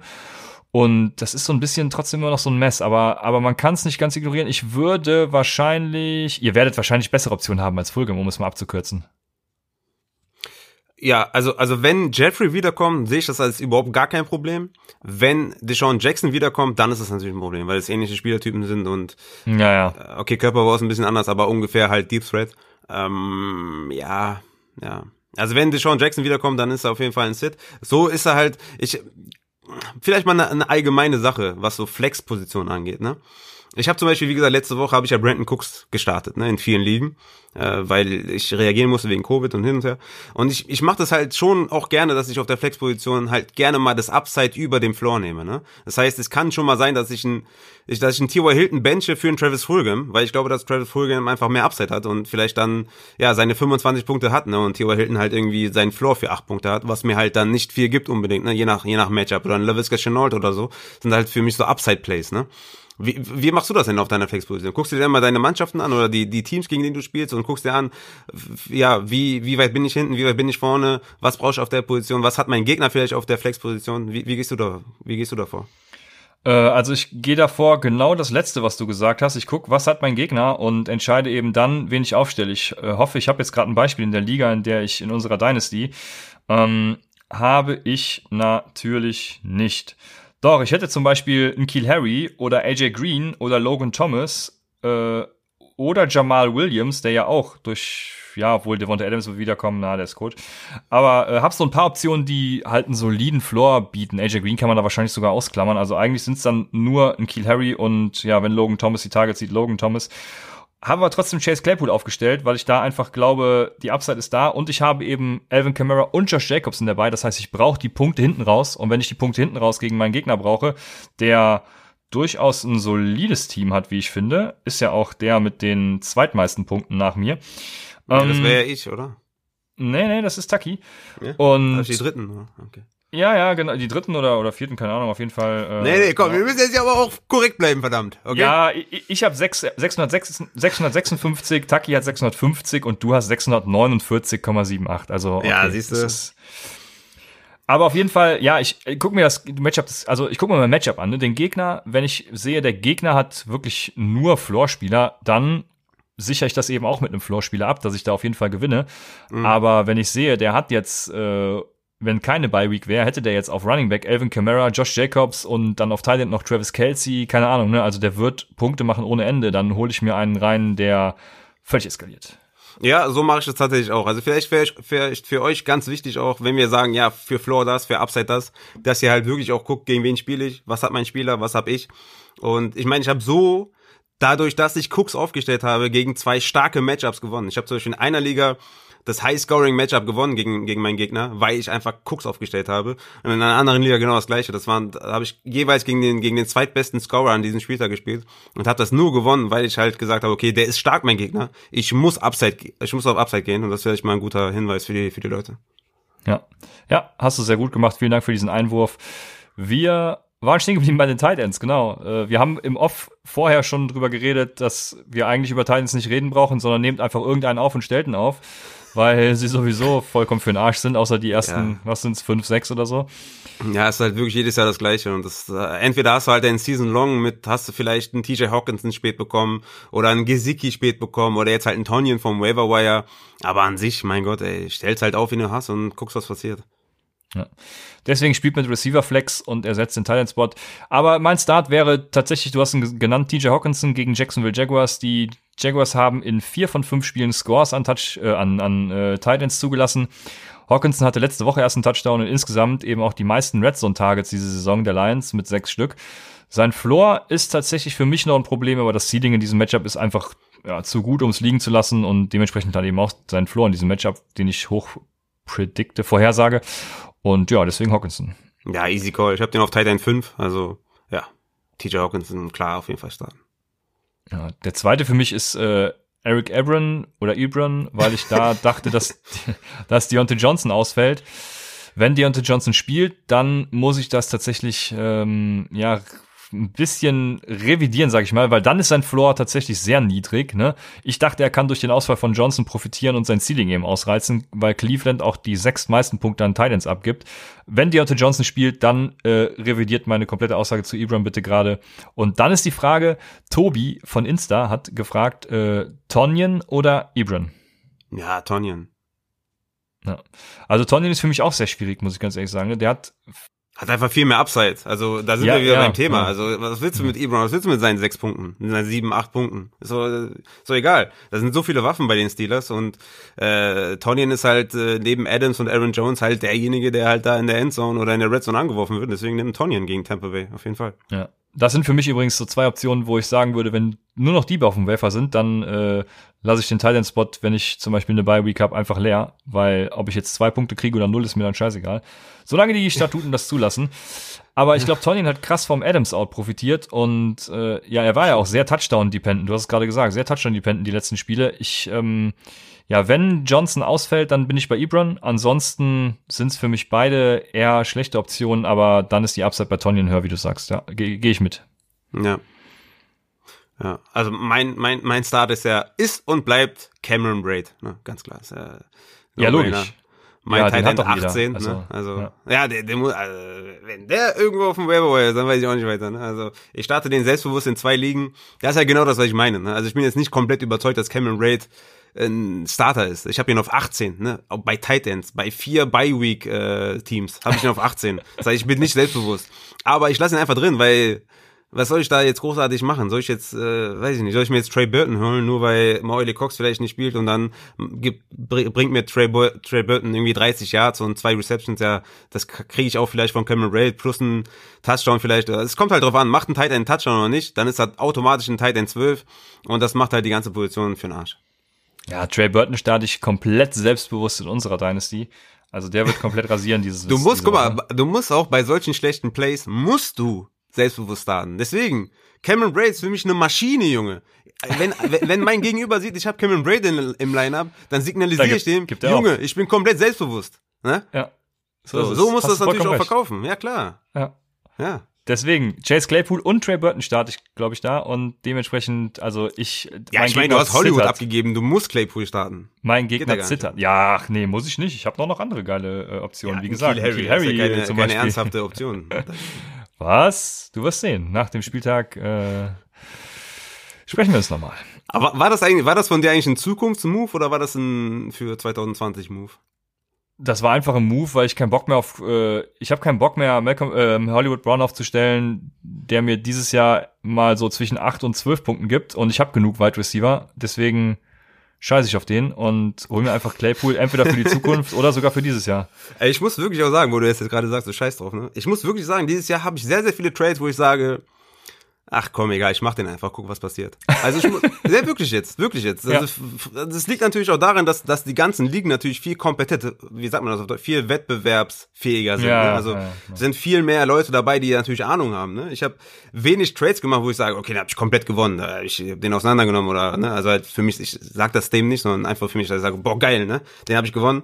Und dieses Jahr ist es so, dass ich sage, okay, kann in die Seite schwenken, kann aber auch in die andere. Ich mach's einfach, ist egal. Wir haben eh so eine komische Covid-Saison. Keiner weiß irgendwie, ob nächste Woche der Bye-Week hat, der Bye-Week, ob der ausfällt, der ausfällt.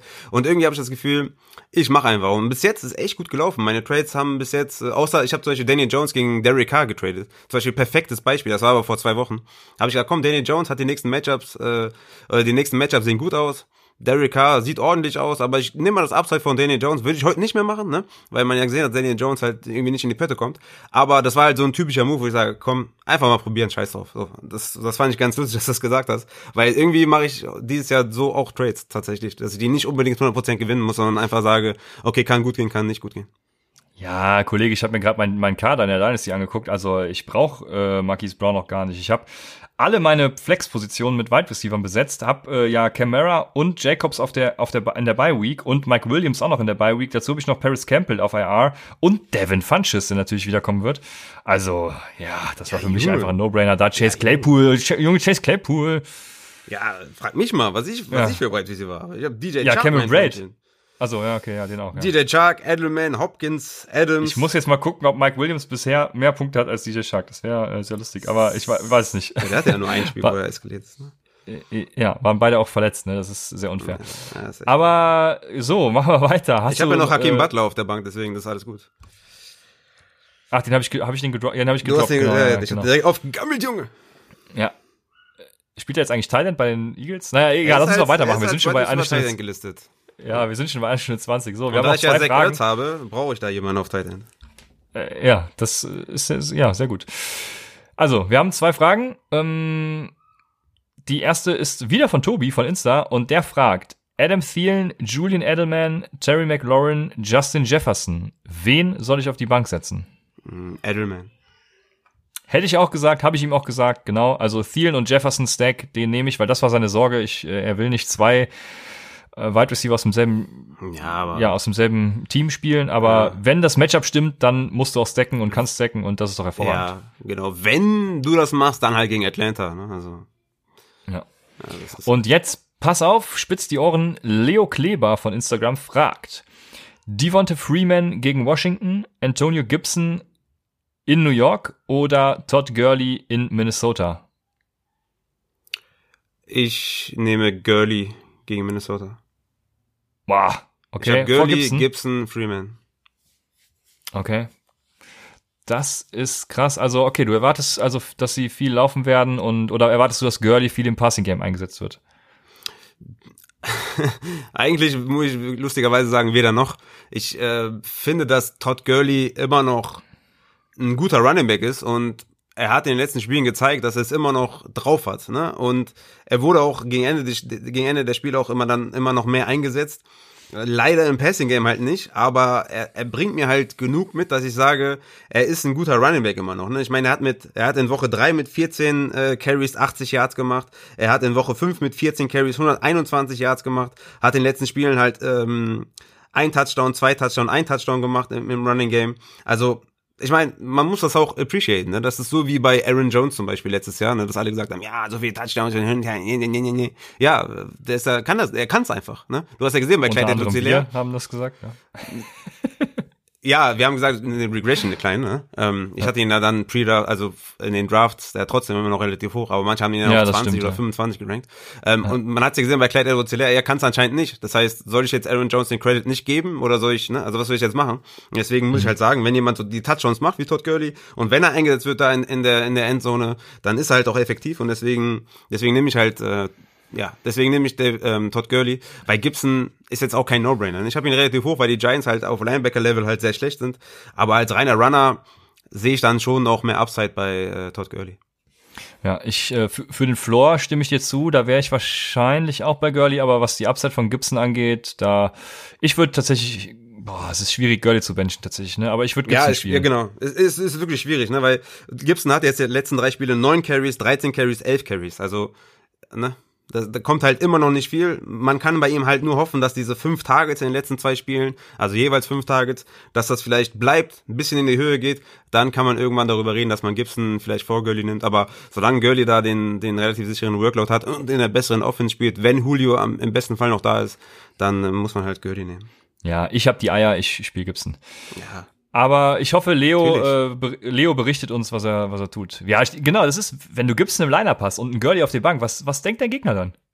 Ja, das ist total, ne, der ah, denkt völlig sich, oh, erniedrigend. Shit, Alter, was ist das für ein Pro, Junge? Der muss irgendwas ja. wissen, was ich nicht weiß. Ja, richtig, genau. Ja, siehst du, der hat Upside gehört. Ja. Dann haben wir noch zwei Rubriken. Die Fragen sind geklärt. Was wäre, wenn? Ah, und die erste Frage. Was, was ist los? Bist du bereit? Ja, weil du, weil du so, machst. ja, ich musste mal kurz Luft holen und stöhnen und ja. Wir haben die erste Frage. Was wäre, wenn Jonathan Taylor wieder weniger als 50% aller Snaps sieht? Ja, JT ist für mich ein Buy-Low-Kandidat. Ne? Äh, er reißt keine Bäume aus, ich habe es ja eben schon gesagt. Also irgendwie sind die diese Running Back Klasse gefällt mir so. Ich habe also vor, allem von Jonathan Taylor viel mehr erwartet, weil er halt auch am College, also am College halt komplett dominiert hat, ne? Mit seinen 6000 Yards da, die er da gemacht hat. Ja, ähm, ja, äh, ja, 12 Carries gegen Cleveland war wirklich wenig, ne? Ja. Ja, das Problem, das Problem bei ihm, was ich sehe, ist, dass er kein richtiger äh, er hat übrigens laut Sleeper 55 Prozent. Ich hatte 49 Prozent ausgerechnet an Snaps. Also Ne, also weniger als 50 nehmen wir einfach mal. Nicht wieder, mhm. sondern weniger. Ähm, mhm. bei, bei Jonathan Taylor als bei Lowe ist das Problem, dass er ja irgendwie immer seinen einen Touchdown macht und deshalb immer so in der, also er hat einen Floor von über 10 Punkten eigentlich immer, ne? außer jetzt gegen mhm. Chicago da vor die Woche, wo er keinen Touchdown gemacht hat. Und deswegen weiß ich nicht, wie billig du ihn kriegst, bei, vor allem bei den Leuten, die nur auf diese Punkte gucken. Da gibt's ja auch genug von. Ja, ich würde zum Beispiel jetzt ein ich meine, ich wäre jetzt offensichtlich, aber ich würde einen Kleider Cler für Jonathan Taylor traden. Ich würde auch einen James Conner für Taylor traden. Ich würde einen Raheem Mostert für Taylor traden. Ja, so die Region. Ne? David Johnson für Taylor. Ähm, ja, sowas halt. Ähm, weil er einfach, okay. weil es einfach immer noch diese O-Line ist, weißt du, und die halt immer noch so viel laufen. Und ja, ja vielleicht lassen sie ihn noch nicht komplett von alleine, aber ich meine, er hat wirklich nicht viel gemacht mit seinen, mit seinen Carries, aber ich sehe ich seh halt immer noch dieses Upside in dieser, in dieser Offense halt, ne, weil die O-Line halt extrem gut ist und das ein Run-First-Team ist und deswegen glaube ich halt schon, dass er, dass er immer noch einen hohen Floor hat und Upside hm, gleich, gleichzeitig halt. Okay. Was wäre, wenn Logan Aber wenn, Thomas, wenn er wieder, ja? sorry, sorry, wenn er halt wieder unter 50% ist oder knapp bei 50%, dann stellt sie ihn halt auch wieder gegen Detroit auf in Woche 8. Ne? Ja, Woche 7 haben sie jetzt, also stand jetzt noch bei, aber dann stellt sie ihn halt auf. So ist es, ja. Was wäre, wenn Logan Thomas mit äh, Allen oder Smith wieder weniger als vier Targets sieht? Ja, du kannst ihn jetzt schon fast droppen. Ähm, ich gebe ihm noch äh, in einer Liga noch eine Chance diese Woche und danach halt, ja, droppst ihn halt. Ne? Aber du kannst ihn jetzt auch ohne Bedenken jetzt schon droppen. Was wäre, wenn Lamikel P. Ryan über 60% der Touches bei den Jets sieht? Dann würde ich am Waiver Wire 7% ausgeben, weil es halt immer noch eine scheiß Offense ist. Ja, ja so ist es. ähm, was wäre, wenn Zach Ertz weniger als vier Targets sieht? Dann warte ich noch die nächsten Spiele ab und verkaufe ihn dann hoch, weil nach den Ravens kommen, glaube ich, Divisional-Spiele, ne? Gegen, gegen die Giants und gegen die, gegen Washington, meine ich. Und dann kannst du ihn gut verkaufen und stellst die nächste Woche dann tatsächlich bei den schlechten oder bei den guten Matchups wieder auf. Was wäre, wenn Ronald Jones das Backfield wieder, ja, sagen wir mal 50-50 splittet? Ja, mehr als 50-50, oder? Also gehst du davon aus, dass es 50-50 ist? Ja, was ist, wenn, wenn Leonard Fournette wieder eine entscheidende Rolle spielt? Und Ach Ronald so, Jones, war das, okay, ja. sorry, ja, ja, sorry. Ja, pff. Ja, du weißt halt nie bei Arians, ne? Also für mich wäre auch so ein, für mich wäre Rojo eigentlich auch ein Buy-Low-Kandidat, weil er einfach richtig geil aussieht und ich hätte, ich hätte es richtig gern, dass er da alleine ist und halt dominiert und ein super Running Back 2 ist. Und ich würde ihn gerne als Buy-Low-Kandidat deklarieren, dass man ja sagt, komm, Kenyon Drake abgeben für, für Rojo oder, ne, äh, diese Konsorten. Ich kann es ja. nicht machen, weil Bruce Arians ist halt ein Fantasy-Arsch und der, der scheißt auf uns und der will mit uns nichts zu tun haben. Er hat das klar signalisiert schon über mehrere Jahre und ich kann mir, so ein 50-50 kann ich mir jetzt noch nicht vorstellen. Ich glaube, Fournette wird ein bisschen mehr im Passing-Game eingesetzt, aber die Carries sollten immer noch bei Ronald Jones sein. 50-50 wäre halt, also es ist immer noch ein crowded Backfield. Ich sehe Ronald Jones diese Woche immer noch klar vorne. Ich habe ihn auf 18 und Fournette auf 33. Also für mich ist recht deutlich, dass, dass Rojo das Backfield anführt. Aber 50-50 würde mich nicht schocken. Ja, ja. Bruce Arians hält ja auch nichts von Stats und Analytics, von daher wissen wir jetzt auch, hat er ja öffentlich kundgetan. Ach ja, Bruce Arians. Was wäre, wenn Chase Claypool weniger als drei Targets sieht? Ja, dann äh, würde ich dich erstmal auslachen, aber es wäre natürlich dann scheiße für alle anderen, die ja so viel ausgegeben haben für ihn. Deswegen würde mir das dann leid tun, aber äh, drei würde mich schon sehr schocken, aber ich würde mich jetzt nicht schocken, wenn er fünf äh, Targets sieht, drei Receptions für 40 Yards oder so, würde mich komplett gar nicht schocken. Worauf ich hinaus will, würdest du ihn dann droppen, nachdem du für ihn Fantastilliarden gezahlt kannst du nicht. hast am? Ja, kannst, ja, kannst du nicht, genau. kannst du nicht. Was wäre, wenn Clyde Edwards Hilaire 100 Yards abreißt, zwei Touchdowns erläuft und einfach völlig eskaliert? Dann wäre das seine Season-Bestleistung. Und ähm, dann hat er immer noch Pech, dass Levan Bell jetzt da ist. Aber ja, ich, ich weiß, was du meinst. Also wenn er jetzt eskaliert und allen zeigt, ey, ich bin, ich bin the guy. Aber ja, ich glaube nicht, dass es passieren wird und ähm, ja, spricht alles dagegen. Deswegen soweit. heißt die Rubrik ja, was wäre wenn? Ja, ja, dann dann wird er halt quasi, wenn Bell da ist, wie gesagt, ich habe ihn dann immer noch vorne. Die Frage müsste eigentlich an dich gehen. Was würdest du dann machen mit Clyde Eduzelaire, wenn er jetzt Ist mir scheißegal. Okay. Ist mir scheißegal. Ich äh, glaube an Bell und Clyde Eduzelaire wird das Zepter abgeben. Was machst du denn mit Claypool, wenn er weniger als drei Tage zieht? Ja, halten. Okay. Es, ist, es kann ja durchaus sein. Also, ist aber schon ein bisschen die, abgefuckt, ne? Ich bin schon ein bisschen abgefuckt, aber die Coaches werden, die Coaches werden noch erkennen, dass er ein hervorragender Wide Receiver ist. Ja. Haben sie ja wahrscheinlich letzte Woche schon und Big Ben hat das ja auch schon erkannt. Also es hat eigentlich jeder ja. erkannt, deswegen ja, die Option gibt's eigentlich gar nicht. Ne? Aber was wäre wenn? Wie gesagt, ich, ich bin auch nicht der Meinung, dass Claypool scheiße ist oder so. Ne? Also wenn er mehr Opportunity sieht oder wenn er die Opportunity sieht von letzter Woche mit seinen 32 32-prozentigen Target Share, da bin ich da auch all in. Ich bin halt, ich zweifle das halt an und glaube halt nicht, dass die, dass die es tun werden. Aber das, wenn er es tut, ist natürlich geil und wenn nicht, dann ist halt so. Das war meine letzte Frage tatsächlich, Kleider leer. Deswegen sind wir bei Christians Codekicker der Woche und abgesehen davon, dass natürlich jeder von euch Rodrigo Blankenship sowieso schon in seinem Roster hat, werde ich die Rubrik einfach fortführen das ganze Jahr. In der ist Hoffnung, das ein, dass Ist das ein Set and Forget Kicker? Das ist auf jeden Fall ein Set and Forget Kicker.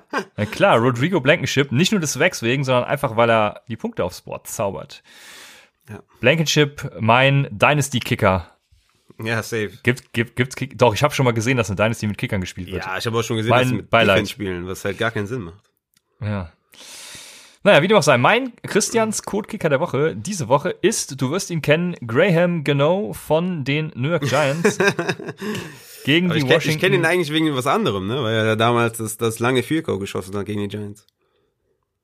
Ja, ah, da mhm. weißt du wieder mehr als ich. Ich, äh, keine Ahnung, ich kann mir jetzt nicht jedes Field von Kickern merken, weil. Musst du aber ja, eigentlich, du bist ja der Kicker-Experte. Ja, Ole, Ole hätte es jetzt sofort gewusst. Der Ole hätte jetzt gesagt, Ole ja, das war, das war beim Fourth and, and äh, Seven von der 36 Yard Line. Ich weiß es noch. Ähm, nee, war sogar, ich glaube 62 Yard Field oder so hat er reingeknallt. Und da war so Season ja. on the Line für die Giants. Hätten die das gewonnen, hätten glaube ich positiven Rekord gehabt oder so. Oder es war ja keine Ahnung. Irgendwas, wäre wär vielleicht 50-50 oder 50. Eli Manning wäre wär Hall of Famer geworden dann. Wahrscheinlich, ja. ja. Wird er auch. Weil er einfach okay. geil ist. Okay. Naja, und zu Recht wird er den bekommen, aber das ist eine andere Diskussion. Ja. Also Graham genau, äh, die Giants sind in der Red Zone Efficiency die Nummer eins für jeden Kicker. Daher ist das mal Christians Codekicker der Woche. Ja, das ist ja, das ist gut. Ich glaube, ich sollte da an den Kicker-Rankings arbeiten, weil äh, der, wir haben einige Anfragen bekommen, ob dieses Angebot steht mit dem äh, Money für Kicker-Rankings. ja, ich unterstütze dich auch gerne dabei. Ja. Ich werde mein Ranking, dann werde ich dir zu, äh, ja, zuschieben. Gut, äh, wie dem auch sei, damit sind wir dann auch schon endlich nach anderthalb Stunden am Ende des Start Sit Saturdays. Äh, wieder viel zu lange. Ich hoffe, ihr habt trotzdem Spaß an unseren langen Folgen und freut euch, dass das lange Folgen sind. Lasst uns äh, vor allem dazu auch dann Feedback da und seid wieder am Start, wenn wir Dienstag unsere Wi-Fi Wire Empfehlungen geben und, und Chase Claypool und? für Fantastilliarden wieder aufnehmen lassen und, und? seid am Sonntag dabei. Seid am Sonntag dabei. Seid am Sonntag dabei, wenn wir Start-Sit-Empfehlungen live geben auf Twitch. Äh, Upside Fantasy heißen wir da. Und bis dahin ist ja dann gar nicht mehr so lange, wünschen wir euch einen schönen Samstag und sagen bis morgen bei Upside, dem Fantasy Football Podcast.